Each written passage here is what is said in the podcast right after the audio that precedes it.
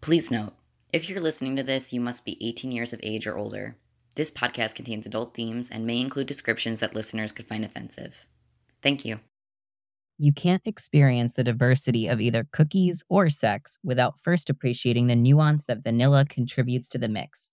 Vanilla is worthy of celebration, and sometimes vanilla is worthy of adornment.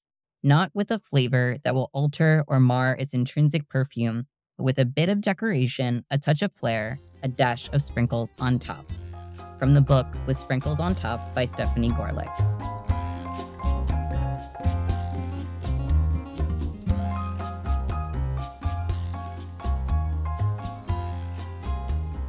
Welcome to the Kinky Nerdy Poly podcast.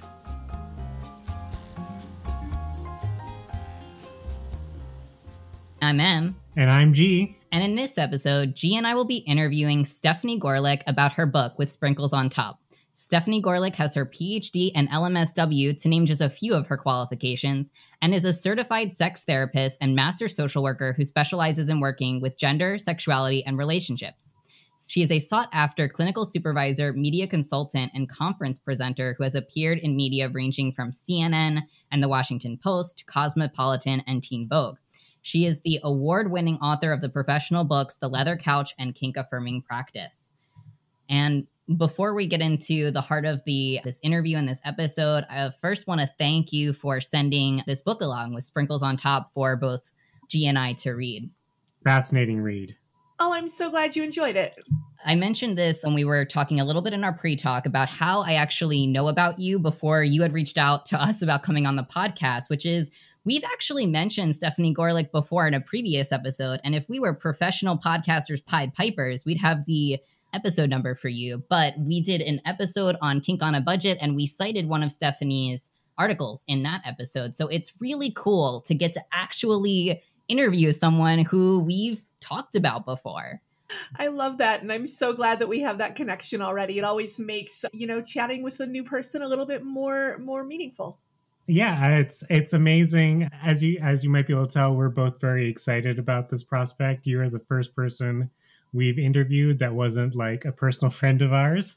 So we really appreciate you coming onto the podcast. And that's not to say we, we've had lots of requests, but we were like, oh, we're not sure if we should, you know, engage in in this way and doing these interviews. We were a bit like, we're not sure how we want to feel out this podcast, but when you wrote, I was so excited. I was like, gee, can we finally do this? Can we finally interview someone?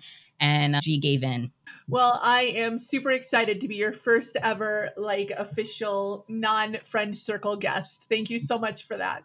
So I guess first question I have for you is what sort of inspired you to write this book? Was this like a common issue? Or I guess why don't you describe a little bit about what the book is about since I think we've only mentioned the title so far. Yeah, so the subtitle is everything that vanilla people and their kinky partners need to communicate, explore, and connect. And I think you know the the that kind of gives it a nice little cliff notes explanation. And I wrote it because I do specialize in working with gender, sexuality, and relationship differences and primarily because of the nature of my work, that is uh, folks who identify as kinky or as BDSM practitioners. And what I started to notice was that I was having as many people who were not kinky call me as people who were, but they were all calling me with the same general concern, which is I really want to be able to understand my partner. I really want my partner to be able to understand me. I'm not sure how to have these conversations. I'm afraid I'm going to be rejected. Um, my vanilla clients were calling and saying, I'm afraid that I'm going to learn something that makes me uncomfortable. There was a lot of fear around how can I be my most authentic self in this relationship? And so, kind of out of those client conversations and out of those case consults with my colleagues, uh, Sprinkles was born. Oh, that's amazing. So, uh, so I feel like you've already answered our first question, of what what inspired you to write this book. But like, would you say this is like a very common, like compared to other issues that people come to you with? Would you say this is a common problem? Because at least for we both talked about it and it was both of us both of us found it hard to imagine dating somebody completely vanilla at this point who wasn't already aware of our kink identities. And I think that that is a, a, common mindset for people who are already really comfortable in their kink identities and perhaps have you know a, a, kink community or space around them outside of their their intimate relationships. A lot of my clients don't necessarily have that when they first come to me. They are exploring their fantasies or or experimenting with their desires just kind of like on their own sometimes just them themselves with whatever their preferred erotica is. Sometimes it is with their partner, but they're struggling with sort of a mismatch in the desire that they have versus what their partners have.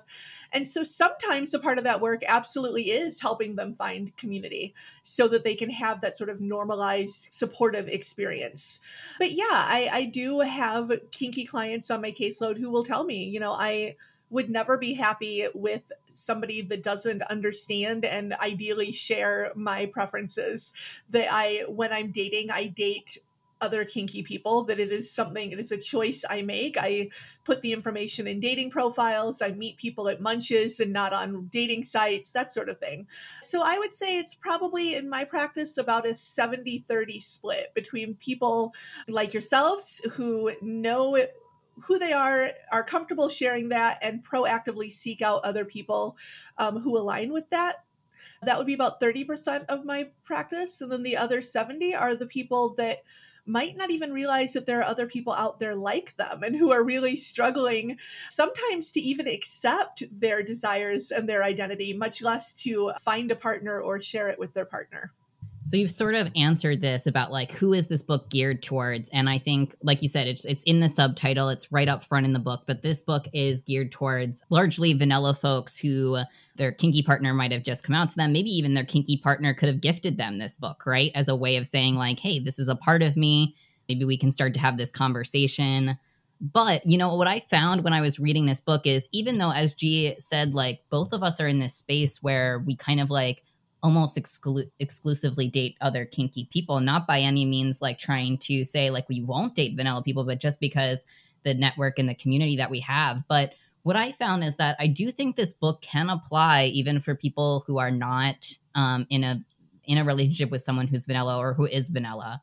Something that i found when i was reading it was that it can be relatable as like a beginner in kink book because it has so many wonderful definitions, explanations. Yeah, it's it, it is a great primer just for just getting into the kinky scene. Yeah, like what is makes, it? Yeah, which makes sense since it's geared towards telling vanilla people about the kink scene. And I also found, and maybe you hinted about this a little bit, Stefani, about like this mismatch. And so, something that I also took away while I was reading it is that even if I might not come out to a partner as kinky, like come out to a vanilla partner as kinky, I might be coming out to another kinky person as like, this is my kink that I've kept secret. And a lot of the book talks about like secret holding and sharing.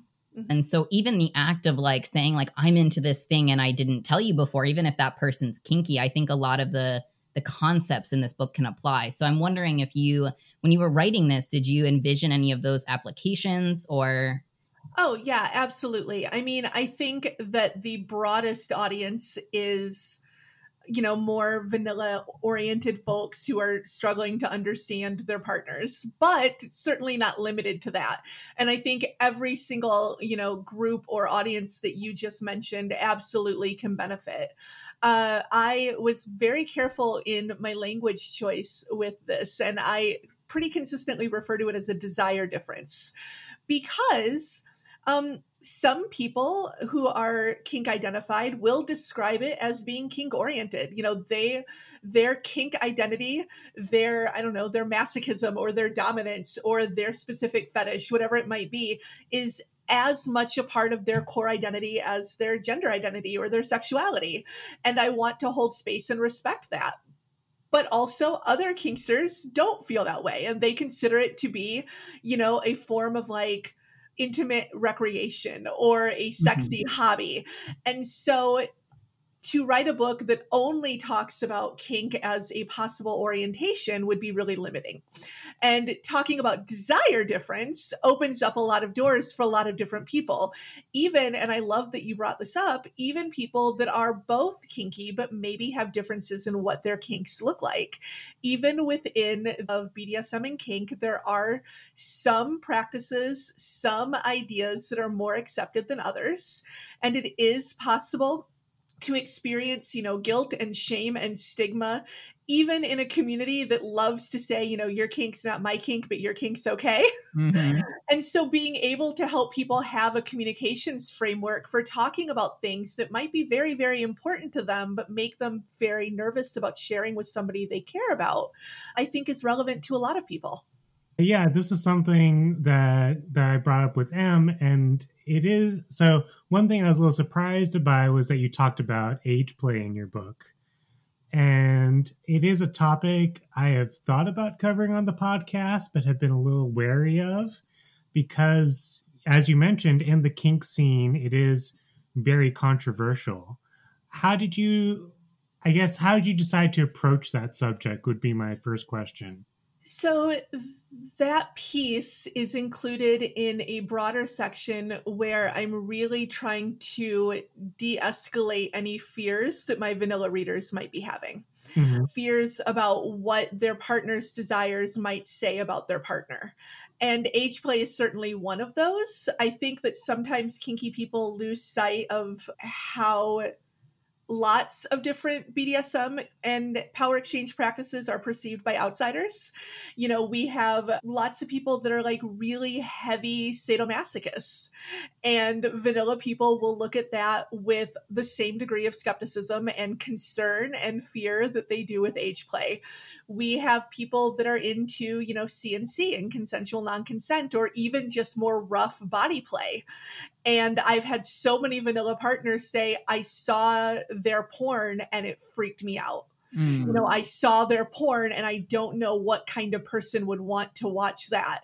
And so part of it for me was just not focusing on any one thing, but to think about all the different things that might evoke a concern or a fear or a worry response in somebody that knows nothing about BDSM or kink or has very little knowledge and mm-hmm. to try and speak to them and to explain that you know somebody can be a really hardcore masochist and not want to engage in self-harm somebody can like rough body play and not want to hurt their partner. Somebody can explore age play and have no interest in underage partners.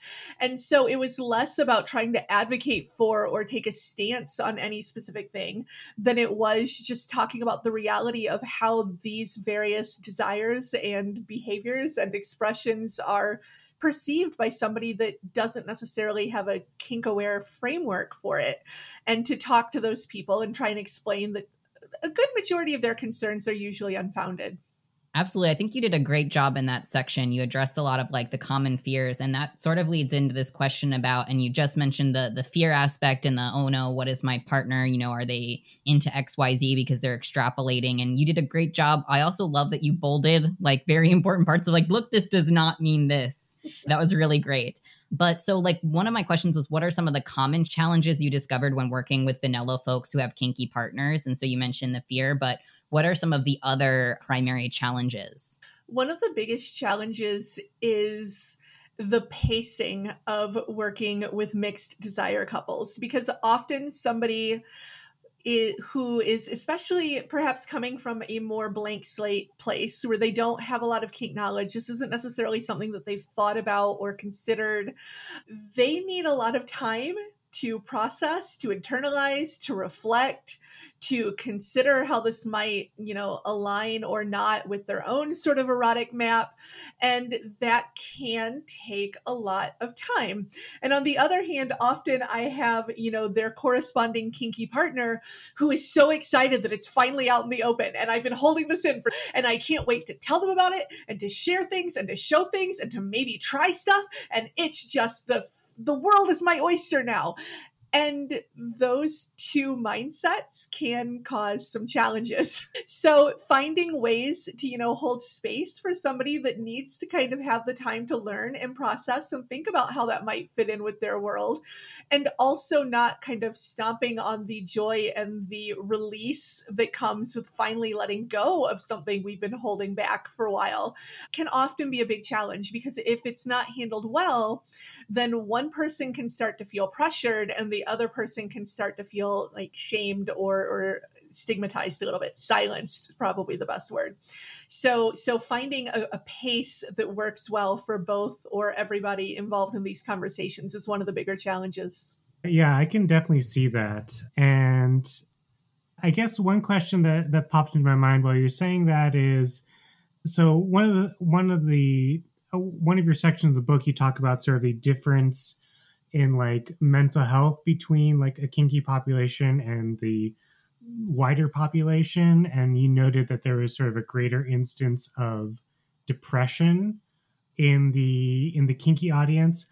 What you described was sort of sort of the the the vomiting forth of ideas once you once you sort of feel like you can talk about it it sounds a lot sort of like neurodivergent behavior and one question i had was do you think there's like a difference in like in the kinky population is like neurodivergence higher than like the standard population? That is a phenomenal question, and it is one that research is only now beginning with. I have a colleague who is actually doing his PhD project, his dissertation on neurodivergence in the kink community. So hopefully we will have some solid answers on that soon. It's interesting when researchers have studied sort of personality and mental health in in the kink community, they haven't really focused on neurodivergence historically we know that there's this big myth that kinky people are kinky because they've had some sort of trauma or some sort of adverse experience. And we know that that's not accurate. You know, we've had multiple studies that have found that kinky people report rates of trauma at the same level that the mainstream population does. What's interesting there is that kinky people are more likely to have a PTSD diagnosis. Yeah, I'm really curious about that because it seemed counterintuitive. So I'm curious. I used to when I was training other clinicians or when I was giving a lecture, I used to explain this as well, that makes perfect sense because if somebody is kink oriented and they are able to use kink to kind of reprocess some of their trauma or to recontextualize or reclaim power, that makes perfect sense. It's clearly, in my mind, 10 years ago or five years ago, a, form of almost like self therapy. But then I was talking to another colleague of mine who does a lot of work in the space. She and I are actually collaborating on a, another book on BDSM and kink. And she looked at me, she goes, or it's another example of anti kink bias. She goes, How do we know that they that, that they're more likely to get diagnosed with PTSD because they actually have a more intense reaction? Versus how do we know if mainstream clinicians are looking at a kinky person telling the exact same story a vanilla person might and giving them a higher level of diagnosis because they're kinky? And i went oh we don't. And that is a really good point. And so one of the things that is on my bucket list is to um, someday find the funding or the research partnership that would allow her and i to actually do that work and to actually look at what does this mean when we say that the trauma rates are the same but the pt diagnoses are higher? You know is that sort of evidence that kink can be therapeutic for a kinky person or is that evidence that um, kinky people are more likely to be misdiagnosed because of their kink identities?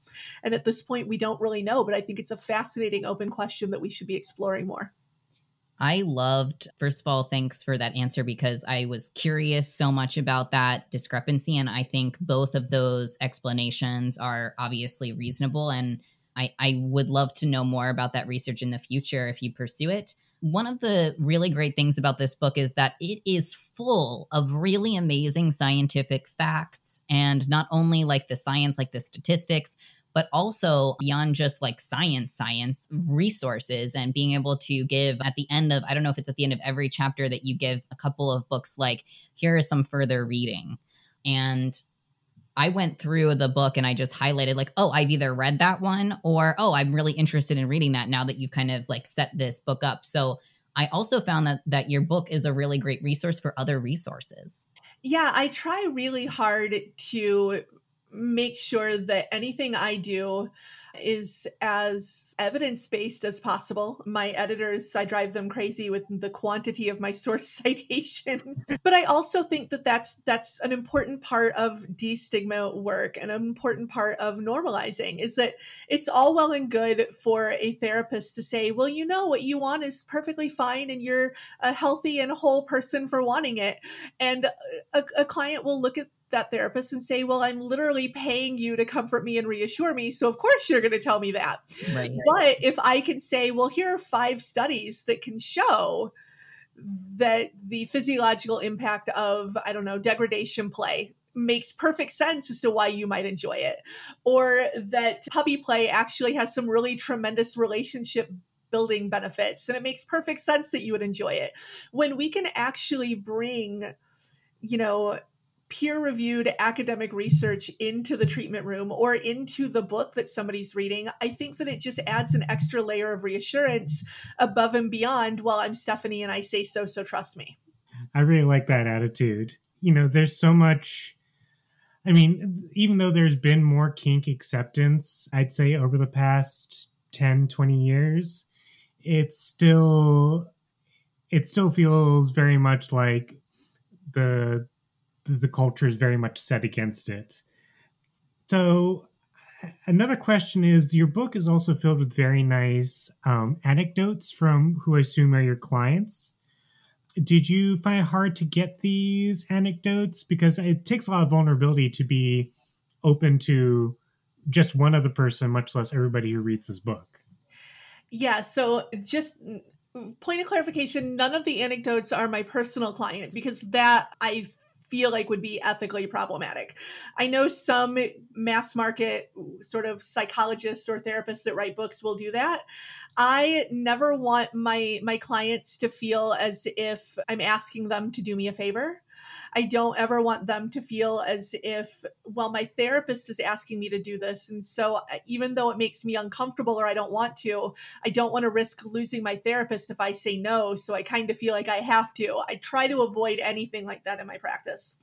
So, what I actually did was I reached out to colleagues of mine, I reached out to friends of mine, and I posted in a variety of kink community forums looking for specific examples. I knew who I wanted to talk to in each chapter. I knew what sort of situation I wanted to speak to or to highlight. And I asked people, you know, is this your life? Would you be comfortable sharing this with me? And so some of the people that are in those profiles are personal friends of mine, a couple of them are professional colleagues. I think one or two might be clients of colleagues of mine where they said, you know, hey, this person's working on something. If you were interested, you could reach out to her. It was it was a really organic process and I tried really hard always to center people's voices in a way that lets them tell their own story without feeling like they are asked to perform or being obligated to me in any way. I wanted to say that because we had just talked about like the science and all the citations and you know you're very evidence based and i think this comes down to something i've talked about a lot in academia which is like what counts as evidence. And by bringing in these anecdotes for me it was also that is also a form of evidence. And so i also think it's very relatable to have these sorts of real life stories from people instead of just like because you have the facts which are great but then to bring it back to a real world example, I think that really, for me, it kind of strikes you a little bit differently than the hard, cold facts, so to speak. Yeah, this is my fourth book. This is my first written sort of for for couples for some mass market audience, but this is my fourth book and I've done that from the very beginning because especially when we're doing academic writing or when we're talking about a population, I think it's so easy for the researcher or for the academic to kind of get into this almost like safari perspective, right? Like where we're Jane Goodall in the in the jungle, like watching the gorillas, and that's not appropriate. That's not okay. we should never be talking about or for people. We should be elevating their voices and, and making sure that they have as much reach as possible. So if I'm going to take on the task of talking, you know, to other clinicians about a population that we all work with, it's not my job to be the expert on that population. It's my job to bring the facts and the ideas and then to let the community speak for itself. So, in every book I've ever written, I always make sure to include lived experience conversations and, and interviews or, or essays from people who whose lives reflect whatever it is I'm trying to teach. Because my job is to teach, not to speak for. And I try to stay really grounded in that respect. Speaking of teaching, I I've never seen this this gender, sexuality, and relationship carousel or relationship diversity carousel before. Like, where did did you develop that, or did you find that somewhere? So I developed that for my book, The Leather Couch, because there are lots of fabulous resources out there that help people understand sort of gender identity and sexuality and those components but nothing that included the the aspects of identity that impact my clients. Nothing that talked about you know sort of their sociosexuality like how many partners do they want to have and how are those relationships structured? Nothing that talked about their power orientation whether they were dominant or submissive or switchy or nothing at all. And for my clients it felt inadequate to you know like bust out the the gender unicorn not to not to slam the gender unicorn is adorable and it serves an important purpose. But you know i would i would be doing psycho ed with my clients and they would go through all of these and they would say but there's more.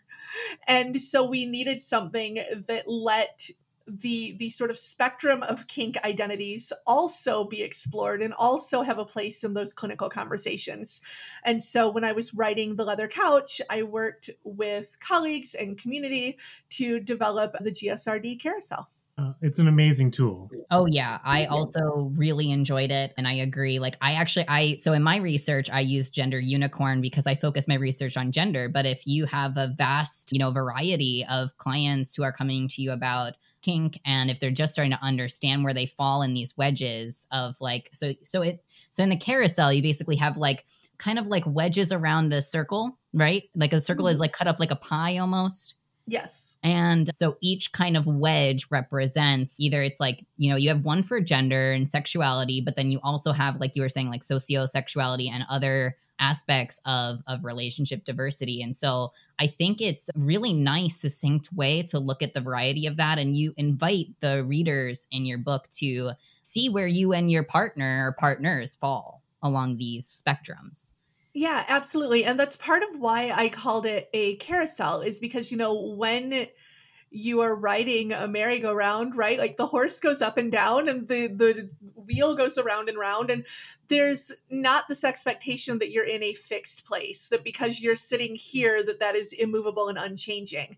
And I wanted to kind of build in the idea of fluidity, build in the idea that you know, I might be sitting in a monogamous place right now, but that doesn't mean that I wasn't uh, poly in the past or that I'm not open to an open relationship again in the future. And the same is true with so many other aspects of our identities, including, you know, things like power expression. I've worked with client couples where they're in a, a lifetime 24-7 ds dynamic and then the the submissive realizes that maybe they're a little bit switchy you know and that can that can cause some relationship issues that aren't necessarily damaging to the relationship but that need some space to process and so I wanted to create a tool that multiple people could put themselves on and kind of see where we are oriented to each other, but also that built in the idea that just because you're here right now doesn't mean that's where you've always been or where you'll always be. I, I wanted the idea of the up and down of a carousel. That is really cool. And as you were talking, I remembered one other concept from the book, which, as someone who is pretty, like, I would say, well pretty well versed in kink and polyamory. You know, not that I I know the exhaustive extent of those communities, but something that I didn't know about before reading your book was something called radical monogamy that you talk about because this is not just an overview of kink, but for the vanilla person, something that they might want to know is that kinky people might, like, even though the majority, as you cite the statistics, the majority of kinky people are monogamous but the rates of non-monogamy are probably a little bit higher than the vanilla population for example or they might be more like into those monogamish or those like because they, they might have play partners and things like that that are kind of in maybe an in-between space. And so one thing that you brought up is radical monogamy and i had never heard that before. So how did you stumble upon radical monogamy and how does it relate into your book I actually came across the term when I was doing some research into religiosity and, and BDSM. I'm uh, working on a book chapter for a colleague of mine's project talking about working with kinky people who are also religious. It might sound counterintuitive, but my two favorite populations to work with are my my kinksters and also my deeply religious. I love being able to work with a couple who might not have ever had much exposure to sex ed or to you know building a, an erotic vocabulary or even understanding what the options are in terms of pleasure within their relationship. And i really love doing that work especially because i am a person of faith. I like being able to bring that perspective. And so many people i think I think that one of the few areas where there is some some stigma, perhaps maybe a little bit of side eye in the kink community, is towards folks that are monogamous. I think, and that's certainly true in the world of sexology. I, I am unique among my peers in being more monogamous than the norm. And sometimes there's this idea that, well, you just haven't fully processed yet. You just haven't done the work of unpacking patriarchy oh. yet. So you, you're, you're just falling into a social norm. You're not making an intentional choice. And so there can be a lot of sort of dismissiveness towards people who might be incredibly kinky in many ways, but not interested in non monogamy. And so bringing in this idea of radical monogamy, bringing in this idea of monogamy that is a choice that the partners make together, not because they're just settling into social norms and not doing good work of consciousness raising, but because it actually is what they want for their relationship. And there's an intentionality and a purpose behind it. And I think that especially for some of my more vanilla readers, you know, sometimes it can feel like a slippery slope where, you know, if I let my partner spank me tonight and tie me up tomorrow, then inevitably they're going to want to have sex with somebody else. And that can be true for some people. It can be a path where kink and non monogamy are, are intersected, but it doesn't have to be. And so I wanted to make sure that I was holding space for people who were fully willing to explore all kinds of kinky play, but were really grounded in the exclusivity of their relationship in a way that was thoughtful and intentional and grounded in what they wanted, not necessarily just thoughtless reactionary social conformity. And I don't think that that is a perspective that we get a lot when we're talking to or moving through the kink community. I think that sometimes there's a non monogamy expectation that can feel alienating to people who truly identify as kinky but don't identify as non monogamous. That's great. I, it sounds like we might have to invite you back so we can have a talk about kink and religion because that. Well, we did do spirituality and kink, a whole no, episode about it. But we can do another episode. Oh, sure. I yeah, I will say it's so my one of my personal interests is religion, and I'm a religious person, spiritual person. And I, so we did an episode on spirituality and kink. And I really enjoyed all of the aspects that you brought up in the book on religion and kink. Especially, there was a little bit of discussion around this. And I, I'm sorry, I can't remember the exact term, but CDD or Christian. Christian um, domestic discipline. Yes, yes. And you were very clear that this is not what kink is. Yes. So we don't have to get unless you want to dive into that a little bit right now. I I thought that, that was a really great discussion. I'm not sure how much how, how much of a tangent you want me to go on, but I, I will say that the the mindset and the ideas around consent and compliance and submission in negotiated consensual BDSM versus non-negotiated imposed Christian domestic discipline are are very very different. And one of the biggest differences is this idea that if the female partner, because it is only ever the female partner, is not appropriately submissive to her male head of household, then she is literally putting her spiritual life at risk. That, you know, she's not just in danger of, you know, punishment for breaking a rule the way that any other submissive might, but, you know, her, the, the idea is that, you know, her, her eternal salvation is at risk, that she runs the, the strong probability of going to hell if she is not appropriately surrendered in her relationship with her partner. And that to me is so antithetical to the idea of negotiated consensual kink and the idea that a woman might not identify as a submissive. Maybe the woman is the one that should be and is the best suited to temperament wise head of household. But certainly, I don't think that anyone's power exchange decisions should be made with the threat of their soul. I think that whenever something goes from, I'm not telling you this, God is telling you this, that we've entered into a form of coercive control that doesn't align with consensual kink. Yeah, I wasn't even aware that that was a thing. I didn't, I've never heard it phrased like that. So that was a new factoid for me as well, the CDD and learning about that. And I think you, you presented it very well and clearly distinguished it from kink, which I think is another benefit of this book as someone who might be vanilla and reading it. But even as someone who's kinky, you know, G and I both learned a lot. Go ahead. I was just going to say the the world of Christian domestic discipline is a rabbit hole. If you Google it, you will find blogs from their their sort of thought leaders and blogs from usually more husbands and wives, occasionally wives, about their day to day lives. Um, it's one of the few things, one of the few sort of dynamics I've read about where I've had lifelong master slave owner property sort of dynamic people look at me and go that's really problematic. I'm worried for them. So wow. they're you know it, it's not about the the degree of power exchange. I'm totally comfortable with people having 24/7 dynamics or even you know owner property or ms dynamics but it's the the the culture that it exists within. They don't consider themselves to be kinksters at all. They would firmly disavow any sort of BDSM identity. And it is so incredibly gendered and at its core non-consensual i mean we're talking about a community of young women who are being raised to believe that this is the only healthy way to have a relationship and who are married very young and who are then in what the husband perceives as what I would it's an authority exchange relationship. The the husband holds authority, the wife does not. And if the wife fails to submit to the husband's authority, she is putting her immortal soul at risk.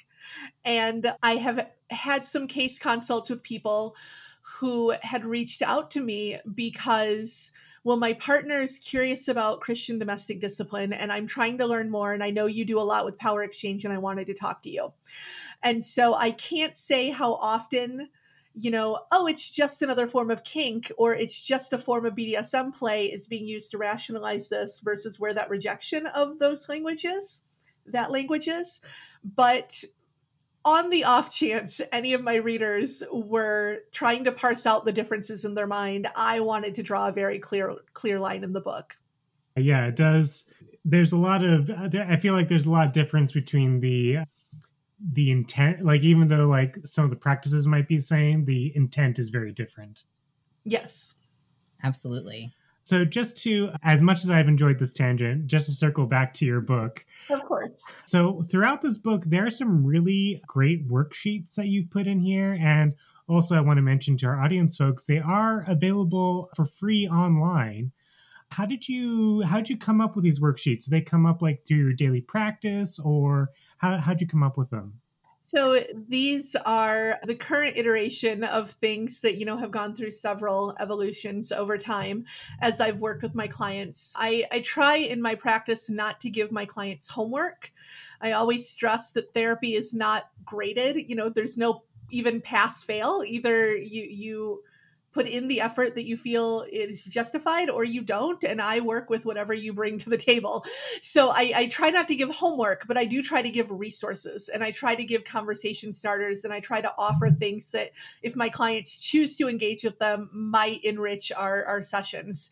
And so the worksheets in the book kind of came out of my years of practice both with individuals and couples to help people think deeply about their fantasies their desires their erotic maps, how to talk to each other about those things.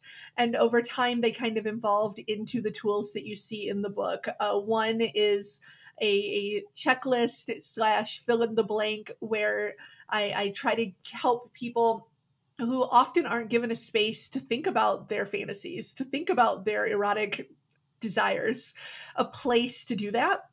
And often we we don't necessarily have a big erotic vocabulary and it can be hard for people tell their partner what they want if they don't even have the language to describe it or if they don't even have a full picture of what's on the menu. So that's why I tried to do it as checklists and check boxes so that even if it wasn't something that they had necessarily thought of in that way before when they're doing the worksheet they go oh yeah totally that's that's definitely something i'm into and giving them a space to kind of think in detail, granular detail about their own fantasies and desires while also sort of expanding the vocabulary they have to speak to it. And then the other one is, is I would almost say like a Mad Libs, except the goal is not to make each other laugh. The goal is to turn each other on. And it's a structured way that somebody could take all of this reflection and to take what they've figured out about their own desires and kind of fill in those blanks and then read it to their partner in order to help introduce that topic and help have that conversation. And I've found them to be useful for my clients over the years of my practice. So I included them in the book as well. And yes, they are on my website, my author website. If you go to stefanigoerlich.com. They're under the books section as free PDFs. And we'll be posting that link in the show notes as well, as long as you're okay with that, Stefani. Yeah, absolutely. And I do want to say, even as a kinky person and not as a vanilla person, I think that the worksheets are pretty amazing resources for anyone to explore their desires, just from my own personal perception. And I, before we finish up, this the very last question I kind of have for you is: Is there anything else that you want to leave us with from you know having written this book and the discussion that we've had so far? Is there anything in particular that you think that we should you know continue on with after this conversation? Yeah i mean this is kind of tangential but not really. It, it, ties into the next project that i'm working on my my next book. I think that one of the things that's also i think as one of the free pdfs if not it's definitely in the book is a variation on a yes, no, maybe list that also has not just yes, no, maybe for us, but also yes, I would be okay with you exploring that on your own. Yes, I would be okay with you doing that with somebody else. And maybe, but I need to learn more first. And so having a, a couple more yes options, I think, is important. But the reason why I bring that up is because one of the things that I've been thinking about a lot recently and doing a lot of work around recently is how we are negotiating not just what we do in the bedroom, but the things that we do relationally outside of the bedroom, whether that's, you know, sending each other spicy texts or spicy pictures, whether it's having an account on FetLife or on Submit, all of the things that we use technology for to support and enhance and expand our relationships with each other, with ourselves we need to be thinking about how we do that safely too, and what sort of agreements we're making with our partners around the ways in which we're bringing technology into our relationships so that is the other piece of what I've been doing. I do a podcast with my own partner about that called Securing Sexuality. And we have a book on the same subject coming out next year, also called Securing Sexuality. But, you know, so many toys are Bluetooth enabled or, you know, controllable from a distance. A lot of power exchange resources. I mean, there are Bluetooth enabled cock cages now, and those have already been hacked at least once. So thinking about, you know, not only what am I comfortable doing with you, but how do I want that information shared? Am I comfortable with you saving my pictures? Am I comfortable with you deleting my texts? Am I, you know, am I comfortable putting my profile picture on my FetLife page? All sorts of things like that, I think are important conversations to be having as well. And they're a logical extension of this, but they're the next step. Sprinkles is starting the conversation. And then once we get, you know, my clients or the readers to a place where they're in a good place with their partners and they have an idea of what they want to do, where and how, then I think having that tech conversation, how are we going to communicate about it? How are we going to schedule things? What toys are we going to use and where are we going to find these resources? I think are is the next set of important conversations to have. Thank you so much, Stefani. And I know I just said that was the last question, but as you were talking, it made me think of another concept from your book that both G and I had never heard of before that is super fascinating. And it was the good giving and game, GGG. Yeah. So if you would, I'm so sorry to, because I was like, oh, that was a perfect place for you to end on. But this concept just blew my mind. And the fact that I've never heard about it before is just wild. What is it? If you could just give a quick overview. And because it was kind of when you were talking about that yes, no, maybe like checklist, which is in your book, made me think of that. Yeah, so Dan Savage, the Savage Love columnist, coined this, I think back in like the early ni- or mid 90s. I, I want to, since you've asked the question, give Dan Savage a shout out because he is actually the reason why I, I do the work that I do in some ways. Back in the 90s, I was growing up in Milwaukee, and The Onion which we all know now is like the online satire source. The Onion used to be a free paper that was printed in Madison, available in Milwaukee. And Dan Savage, the Savage Love column, was printed in The Onion. And I was in high school and my mother was reading some of the like the satirical stories in the onion and stumbled across savage love and banned me from ever bringing the onion into the house again savage love was obscene and she wanted nothing to do with it and i was too young to be reading it and, and so Savage Love got the onion banned from my house, which, you know, everybody knows if you want a teenager to do something, you tell them they can't. All that meant was that every week when the latest issue of The Onion came out, I was going to the bookstore and instead of bringing it home, I would just read it at the bookstore. It was free, nobody was going to stop me. And so Dan Savage was actually my point of entry into the world of sexology and into the world of sexual psychology and into the world of talking about these subjects. if if he hadn't have been writing Savage Love and if The Onion hadn't have been free in the 90s, I might not be doing the work I do right now. And so it makes perfect sense, you know, that I would put his uh, GGG, which means good giving and game, into the book. So when when he conceptualizes it, what he says is that one should try to be good in bed be giving in terms of time and pleasure to one's partner and game for anything within reason.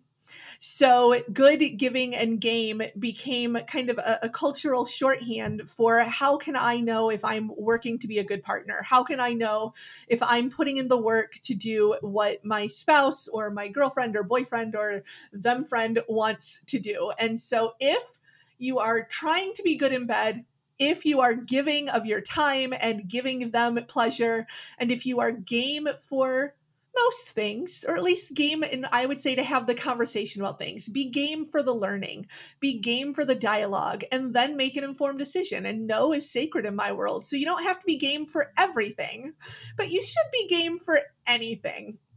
And if you follow those three principles, recent research has shown that that is actually borne out that when people are good giving in game, they have stronger, healthier relationships a group of research team actually tested Dan's good giving and game approach, and they were able to confirm that it is good for relationships. Well, I can't think of a, a better note to actually end the podcast on, even though that was an add-on question. Yeah, thanks for thank you for indulging me. We are going to provide links to purchase with sprinkles on top in the show notes, and also again a reminder that the links to the free worksheets will also be provided. And if you enjoyed this podcast and want to support more of our work, please consider donating at the link at the bottom of the show notes. And as always, if you want to help, you can share this podcast with your vanilla friends, partners, or lovers so that they can start learning about kink. Don't be afraid to love what you love. love how you love, and love who you love. If you'd like to get in touch with either M or myself, you can tweet us at KNP Podcast. You can find us at knppodcast.tumblr.com or you can email us at kinky.nerdy.poly at gmail.com.